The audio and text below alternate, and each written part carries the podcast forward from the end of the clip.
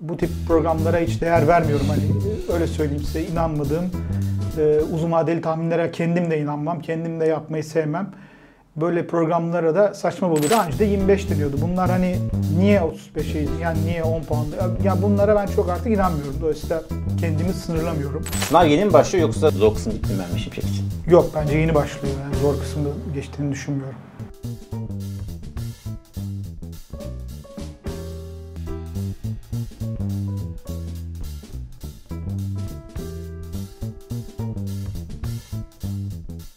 Haluk Bey merhaba, hoş geldiniz. Hoş bulduk.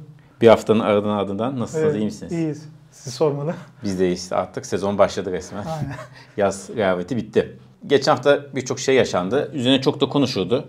Biz biraz önümüze bakacağız, biraz geçmişe bakacağız. Ne konuşacağız bu hafta? Mehmet Şimşek'in geçen gün verdiği mesajları konuşacağız. Enflasyon dair mesajları ki Cumhurbaşkanı Erdoğan da aynı parayda benzer sözler söyledi. Onlara değerlendireceğiz. Tabii ki haftaya PPK var, faiz kararı. Herkes çok bek merakla bekleniyor. Özellikle son faiz kararından sonra. Onu konuşacağız, tahmininizi alacağız. Bu son yayınımız PPK öncesinde çünkü. Dalgalanan, yükselen petrol fiyatlarının Türkiye etkisinden konuşacağız, etkisini konuşacağız. Ve biraz da Mehmet Şimşek'in ilk 100 günkü performansını kısa bir özetini isteyeceğiz sizden. İstiyorsanız önce Mehmet Şimşek mesajıya başlayalım. Okay. Çok sert bir faiz artışı, yani beklentinin ötesinde bir faiz artışı. Sonra orta vadeli plan ve en son Mehmet Şimşek'in yine bu hafta içinde yaptığı enflasyon dair mesajlar kredi piyasasını küçültmeden bu iş çözülmez dedi kısaca özetledi. Siz nasıl yaklaşıyorsunuz? Bir kere şunu anlıyoruz ki görüyoruz da e, psikolojik üstünlük ekonomi yönetiminde yani baştaki e, iletişimin baştan sınırlı tutulması, öncelikle önceliğin icraata verilmesi, kararların ılımlı ve kademeli bir şekilde alınmasıyla beraber yani 100 günün çoğu aslında böyle geçti. E, bir psikolojik üstünlüğün ele geçirildiğini görüyoruz. Yani nedir? E, biraz Türkiye ekonomisi seçim öncesi neredeyse enkaz durumunda devralındığı için öyle diyeyim. Yani iyi bir avantajla tabii başlanıyor ve e, yatırımcılar da bunu görüyor. Yatırımcılar dipten aldıkları Türkiye'de iyileşmeleri, marjinal iyileşmeleri olumlu tepki veriyor. Ekonomi yönetiminde psikolojik üstünlük veriyor. Dolayısıyla ne açıklansa, ne yapılsa olumlu karşılanıyor. Yerli tarafında da, yabancı tarafında da. Bu önemli bir avantaj. Faydalarını görüyorlar. Ve ne görüyoruz daha farklı olarak? Ee, özgüvenin arttığını görüyoruz ekonomi yönetiminde. Daha iletişimlerini arttırmaya yönelik mesajları var. Güçlü bir şekilde yapmadıkları e, yabancı yatırımcılarla temas şeyleri bu ayın mesela gündemi. Şunun için anlattım bunları. Hani şu an 100 günü doldurduğumuz zamanlarda alınan noktaya göre çok çok büyük bir değişiklik yok aslında. Genel çerçeve olarak çok çok büyük değişiklik yok. Buna orta vadeli programı da dahil ediyorum. Normal bu orta vadeli programı şu anda gördüğümüz orta vadeli programı e, belki de burada değerlendirmemiz iyi oldu. Çünkü ben de bu tip programlara hiç değer vermiyorum. Hani öyle söyleyeyim size inanmadığım e, uzun vadeli tahminlere kendim de inanmam. Kendim de yapmayı sevmem. Böyle programlara da saçma bulurum. Hani oradan işte şurada büyümeyi şöyle koymuş da e, demek ki şunu yapacakmış. işte bütçe açığını koymuş demek ki bu olacakmış falan gibi. Veya kur artışları ortalama kurlar hesaplayıp işte buradan sonuçlara varmak falan yanlış buluyorum ben bunları. Zorlama geliyor bana. Peki şu evet. lafınızı böleceğim ama Türkiye için mi? Yani Türkiye'nin değişen, hızla değişen koşulları sebebiyle bunu söylüyorsunuz. Çünkü FED de mesela iki sene, üç sene tahmin Aynen. yapıyor. Hepimiz bakıyoruz, okuyoruz. Türkiye için söylüyorum. E, özellikle Türkiye için söylüyorum ama ben FED için de aynı şeyi söylüyorum. Yani FED de bize diyor ki FED'i şu anda geçmiş e, açıkladıklarıyla şeyi koysak kaç kere revizyon yaptığını görürüz. Bu FED faiz patikası için de öyle. Oradaki uzun ta- vadeli tahminlere de inanmıyorum. Böyle bir dünya yok zaten. Hani ya bu işi bilenler bilir yani uzun vadeli tahmin nedir? Uzun vadeli tahminler genelde ortalamalara yakınsayacağı gibi bir şey büyümenin, enflasyonun. Ha, hmm. gelişmiş ülkelerde daha kolaydır çünkü o sapmalar daha kolay telafi edilir. Ee, çok büyük oynaklık yoktur büyümede olsun enflasyonda. O yüzden çok zor değildir. Ama bizde daha zordur çünkü çok oynaklık vardır hem büyümede. Yani temel bu. Önceki yönetim de açıklasaydı bu orta vadeli programı bu sefer kötü bulunurdu ve negatif olurdu. Yani öyle diyeyim size. Bunlar çok önemli değil. Şu önemli bence yani bu hafta başında da bir televizyon yayınında evet. uzun bir röportaj vardı. Gayet de e, her şeye değindi. KKM hariç oraya pek değinmek istemedi enteresan bir şekilde o dikkat çekiciydi. Orada hani en öne çıkan mesaj şu oldu. Kredi büyümesiyle ilgili yani kredi büyümesinin özellikle e, kredi kartları tarafına dikkat çekti ki zaten bu orta vadeli programda da bir alınması gereken bir önlem olarak gözüküyordu. Ona değindi. Yani oradaki artış hızlarının çok yüksek olduğunu, enflasyonun çok çok üzerinde olduğunu, bunu iç talep ısınması yarattığını, işte bunun da cari açığı arttırdığını falan, enflasyon falan gibi şeyler söyledi. Güzel. Peki bunun yolu nedir diye baktığımızda işte alınan yollarda ne? Para politikasını sıkılaştırmak, maliye politikasını sıkılaştırmak. Peki bunlara baktığımızda bir yansımalarını orta vadeli programda görüyor muyuz? Yani büyüme hedefi gelecek sene mesela 4. Ee, yine konuşmayalım diyorum hedefleri ama hani bu yıla göre birazcık daha düşük olması çok ciddi bir yavaşlamaya mı işaret ediyor? Yok. Ee, bizim sorunumuz bu zaten. Hani biz şimdi şeylerle yani çizilen çerçeveyle, çerçeveyle sıkılaşmadan falan bahsediyoruz ama gerçek öyle değil. Yani verilere bakıyoruz. Ee, dün de Temmuz ayı perakende satışları geldi. Üçüncü çeyreğe çok güçlü başlamış. Ee, Ağustos ayı rakamlarını biliyoruz. Tüketim malı ithalatı, otomotiv satışları, işte kredi kartı harcamaları hepsi güçlü hala. Yani bir yavaşlama yok.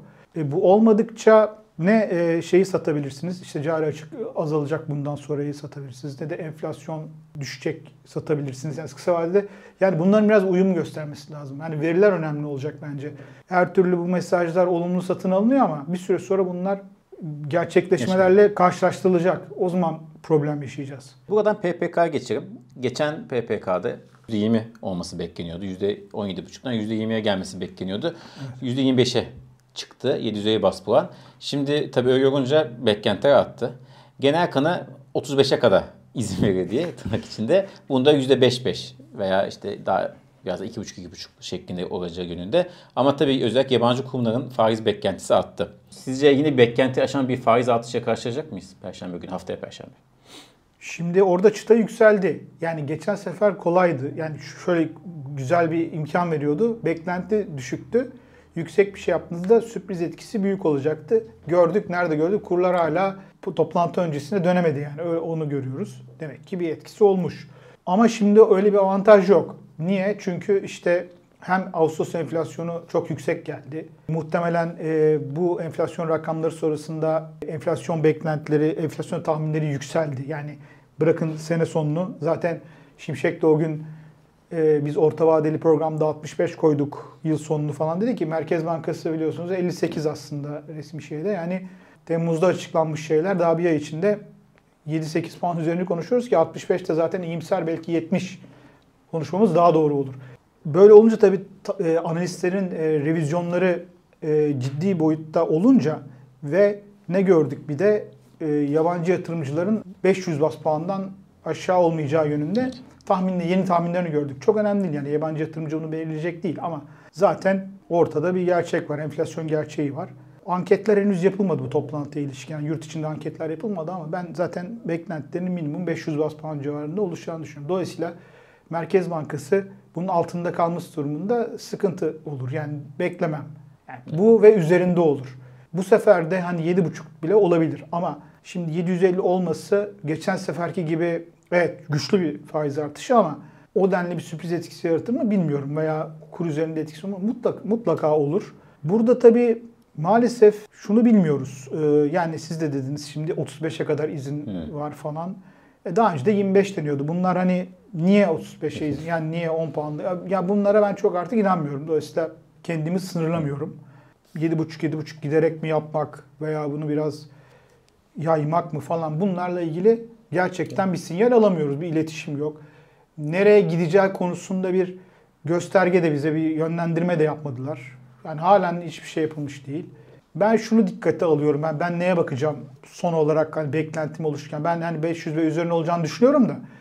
Bu cuma günü mesela bir e, Merkez Bankası'nın piyasa katılımcıları anket diye bir her ay yaptığı bir anket var. Özellikle gelecek 12 ay enflasyon beklentisi en son 42 idi orada. Onun ne kadar yükseldiğine bakacağım. Çünkü biz artık yıl sonu için yapabileceğimiz bir şey yok zaten. Olan oldu. Ama gelecek 12 ay için bir şeyler yapılabilir bugünden. Ee, yani para politikasının etkisi gözlenebilir. O yüzden oradaki bozulmaya kadar tepki verebileceğini varsayılabilir. E, muhtemelen orada da bu civarlarda bozulma olacaktır. Yani 500 veya hmm. 700 yani tahmini söylüyorum. O zaman daha emin olacağım böyle bir şey olacağından. Ha ama bu kadar. Yani bunun ötesinde 35'te mi kalır sonuçta bu süreçte? 40 mı olur? Daha mı yukarı evet. gider? Hakikaten bir şey söylemek zor. Peki bu da şey soruyorsun. OVP çok ciddi almıyorum dediniz Evet. ama sonuçta bir somut olarak da Evet. e, resmi bir tahminler var orada. Şimdi döviz kuru tahmini de var. Bakmışsınızdır. Bak. Şimdi faizlerin bu kadar hızlı arta, artması oradaki döviz kuru tahminleri 700'e bir 700'e daha yaptı mı şey gibi oldu ama sonuçta döviz o kadar hızlı hareket etmesini beklemiyoruz. Oturmuyor tabii. Oturmuyor. Oturmuyor. Ee, onun için çok hani oradan Şimşek'in kendisi de hani buradan hareketle yıl sonu için işte lineer tahmin Hı. etmeyi falan çoğunu çok vurguladı. Çünkü yani o, kendileri de bunu hani hesaplar için hani döviz cinsi bir şey söylemek için bunu bir tahmin koyuyoruz falan gibi dedi. Yani bunlara çok kendisi bile aslında onu itibar etmeyin demiş oldu aslında bu kur tahminleriyle ilgili. Ama herkes onu konuşuyor Ha, tabii. Konuşuyor da Herkes işte. onu bir hedef gibi koyuyor. Evet. Yok öyle bir şey. Yani geçmişte de böyle bir şey olmadığını gördük. Ha buradan hani olsa olsa şu sonucu çıkarabilirsiniz. Hani niyet olarak bakıldığında TL'nin bugünküne göre çok reel olarak değerlenmesinin çok istenmediği gibi bir şeye Evet. varırsınız ama ben bundan da emin değilim. Hani kısa vadede belki Merkez Bankası farklı bakıyor olabilir. Yani belki bir değerlenme istiyordur. Hani dezenflasyon açısından. Hani onu tam bilemiyoruz. E çünkü bakıyorsunuz e, e, kurlar işte e, geçen toplantıdan beri çok yatay seyrediyor. Yani e, biz belki bütün bunları yanlış okuyoruz. O zaman zaten başka bir dünyaya geçeriz ki onu zaten gelecek hafta herhalde toplantı sonrası bir yayın yaparsak konuşuruz. Hani biz 500 dedik, 250, 250 ile geldi. O zaman belki hani ha bizim niyetimiz kuru sıçratmaktı Evet. falan. Böyle şey olursa tabii başka bir dünya olur. Hani hiç olmaz mı diyemem. Türkiye'de ne sürprizler Evet. gördük. O yüzden hani Döviz rezervinin satışları var mı? Devam ediyor mu? E, ediyor ama e, ilk e, Ağustos'un ilk yarısındaki kadar değil. Daha küçük şeyler oluyor. Kayıp olarak nette. Yani herhalde belli bir bankaların da herhalde hedef dönüşüm hedefleri verilmesiyle beraber onların da faizi biraz mevduat faizlerini biraz yukarı çekmesiyle beraber bir şeye oturttular. Yani o ilk haftalardaki Evet. sıkıntı kalkmış gibi gözüküyor. Şimdi e, buradan biraz dışarı bakalım. Petrol fiyatları en, artıyor, enerji fiyatları. Suudi Arabistan'ın az kesintisinden sonra fiyatlarda ciddi bir oynaklık var ve artış. Evet. Artışlar var. Hatta e, ben bakmıştım. Şöyle tekrar bir bakayım. Haziran ayında yani işte seçimlerden hemen sonra 72 civarındaydı Brent petrol. Şimdi 92'de. Çok ciddi bir artış var. Evet. Bu da esasında Türkiye için kötü haber. Tabii. E, aynı zamanda bugün biz bu yayını hemen yapmadan önce ABD enflasyon açıklandı. Beklentinin biraz üstüne geldi. Bu, bu ikisine bakıp Türkiye'yi nasıl etkileyeceğini, nasıl en azından kısa orta vadede nasıl etkileyeceğini düşünüyorsunuz? Bu yıl aslında enflasyonun böyle ne kadar yükseldiğine falan bakıyorum ama aslında şanslıydık çünkü uzun süredir emtia fiyatları geriliyor. Başta gıda fiyatları olmak üzere emtia fiyatları bayağı geriledi. Yani geçen sene konuştuğumuzda bizim enflasyonumuz içsel bir enflasyondu. Yani hizmet enflasyonu kaynaklı bir şeyle. Dış taraftan rahattık yani şimdiye kadar. Kur artışları da düşüktü. Hadi Haziran Temmuz'da biraz artış oldu. E, görüyoruz zaten üfeden görüyoruz. Üfe mesela tüfenin altında, belirgin altında kalmaya başladı. Bu zaten dışsal enflasyonun düşük olduğunu söylüyor. Ama şimdi burada başta enerji olmak üzere bir trend değişimi varsa şimdi zaten zorlu bir dönemdeyiz. Zaten yükselişe geçtiğimiz dönemdeyiz. İşi çok daha zorlaştırır. Yani 70 diyoruz böyle iyimser kalır. Şimdi ilk etkilerini akaryakıt fiyatlarında artış olarak görmeye başladık. Şöyle düşünüyorduk. e, Ağustos, Temmuz, Ağustos aylık enflasyon oranları 9'un üzerinde oldu. Yani büyük ölçüde kur artışları aslında yansıdı hızlı bir şekilde. Fiyatlara geçti. Ama şimdi bu sefer de enerji tarafından bir şey var. Yani çok önemli. Cari açık açısından da önemli. Yani her 10 dolarlık artışın Türkiye'nin e, cari açığını böyle 4-5 milyar dolar arttırıyor e, ortalama olarak ki siz 20 dolarlık şeyden bahsediyorsunuz. Tabii ki ilk yarı avantajımızdaydı. Enerji ithalatının ithalatı. belirgin düştüğünü de gördük. Bayağı bir sıkıntı yaratır hem cari açık olarak hem enflasyon olarak. Son olarak artık bu haftanın son konusu. Size şöyle bir soru sormak istiyorum. Biz zaten konuşuyoruz. Siz zaten sürekli Şimşek'in ve ekonomi yönetiminin performansını yaptıklarını değerlendiriyorsunuz. İlk Mehmet Şimşek ismi açıklandığı gün döndüğümüzde ve bugün beklentisi karşıladı mı? Yani siz daha fazla şey beklemiştiniz Mehmet Şimşek isim, göreve devraldığı gün yoksa daha mı az? Nasıl değerlendiriyorsunuz? Yok yani karşıladı değilim. Yani normal e, çalışma e, tarzını falan aşinaydık. Bizim meslekten aslında yetişmiş bir kişi. Yani sonuçta bizim yaptığımız işleri yaparak bunu yabancı kurumlarda yaparak bizden farklı, benden farklı olarak öyle diyeyim. E, benzer bir ortamdan yetişmiş.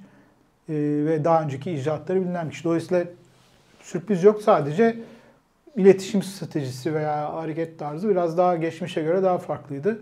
Çünkü geçmişte geldiğine göre daha zor bir tablo ile başlıyordu. Avantajları tabii dipten alıyor olmasıydı. Çok baştan iddialı şeylerle girmek yerine e, beklentileri başta aşağı çekip e, hareket etmeye çalıştı. Şimdi ise daha fazla konuştuğunu göreceğiz herhalde. Daha iletişimin arttığını göreceğiz. Ama bu da hatalar getirebilir tabii. Bunu da dikkat etmek lazım. Yani iletişim hataları olabilir. E, piyasanın bundan sonra e, tepki vereceği açıklamada görürüz. Ne kadar çok konuşursanız o kadar hata yapma şeyiniz artar tabii. Onun, ama hani başta da toparlarken konuyu söyledim. Hani e, çok büyük bir e, ilerleme sağladık mı? Bence değil. Sağlamadık. Ama hani o kadar kötü bir noktada değil ki ne yapsanız zaten iyileşme oluyor. Yani o politikalardan yavaş yavaş uzaklaşsanız bile o bile büyük iyileşme oluyor. Zaten bunu hani görüyorsunuz. Hemen herkes e, olumlu tepki veriyor. Bunu rating dahil görüyoruz rating Evet. görünümlerini. E çünkü yani ratinglerini zaten o da dibe vurmuş. Yani artık orada ne yapsanız büyük bir olay oluyor. Bir, bunu da insanlar niye veya piyasa niye bu kadar coşkuyla karşılıyor? Yapılanları piyasa dostu olduğunda teşvik etmek istiyor piyasada çünkü yani siz de olumlu tepki verirseniz teşvik etmiş oluyorsunuz yapanları yani karşılıklı bir oyun bu da. Peki e, şunu sorayım. Şimdi biz Mehmet Şimşek'in yüzü günü ilgili bir toparlama yaptık Güven Akın'la birlikte. E, Şöyle bir başlık attık. Zorlu sınavdan kaldı mı yoksa sınav yeni mi başlıyor? Sınav yeni mi başlıyor yoksa zor geçti mi? Zor kısım bitti mi Mehmet Şimşek için? Yok bence yeni başlıyor. Yani zor kısmı geçtiğini düşünmüyorum. Anca başlıyor Evet, yeni başlıyor. Biz de takip ediyor olacağız, yorumluyor olacağız. Çok teşekkür ederiz. Faruk Bey çok sağ olun. Haftaya kadar kendinize çok iyi bakın. Siz de.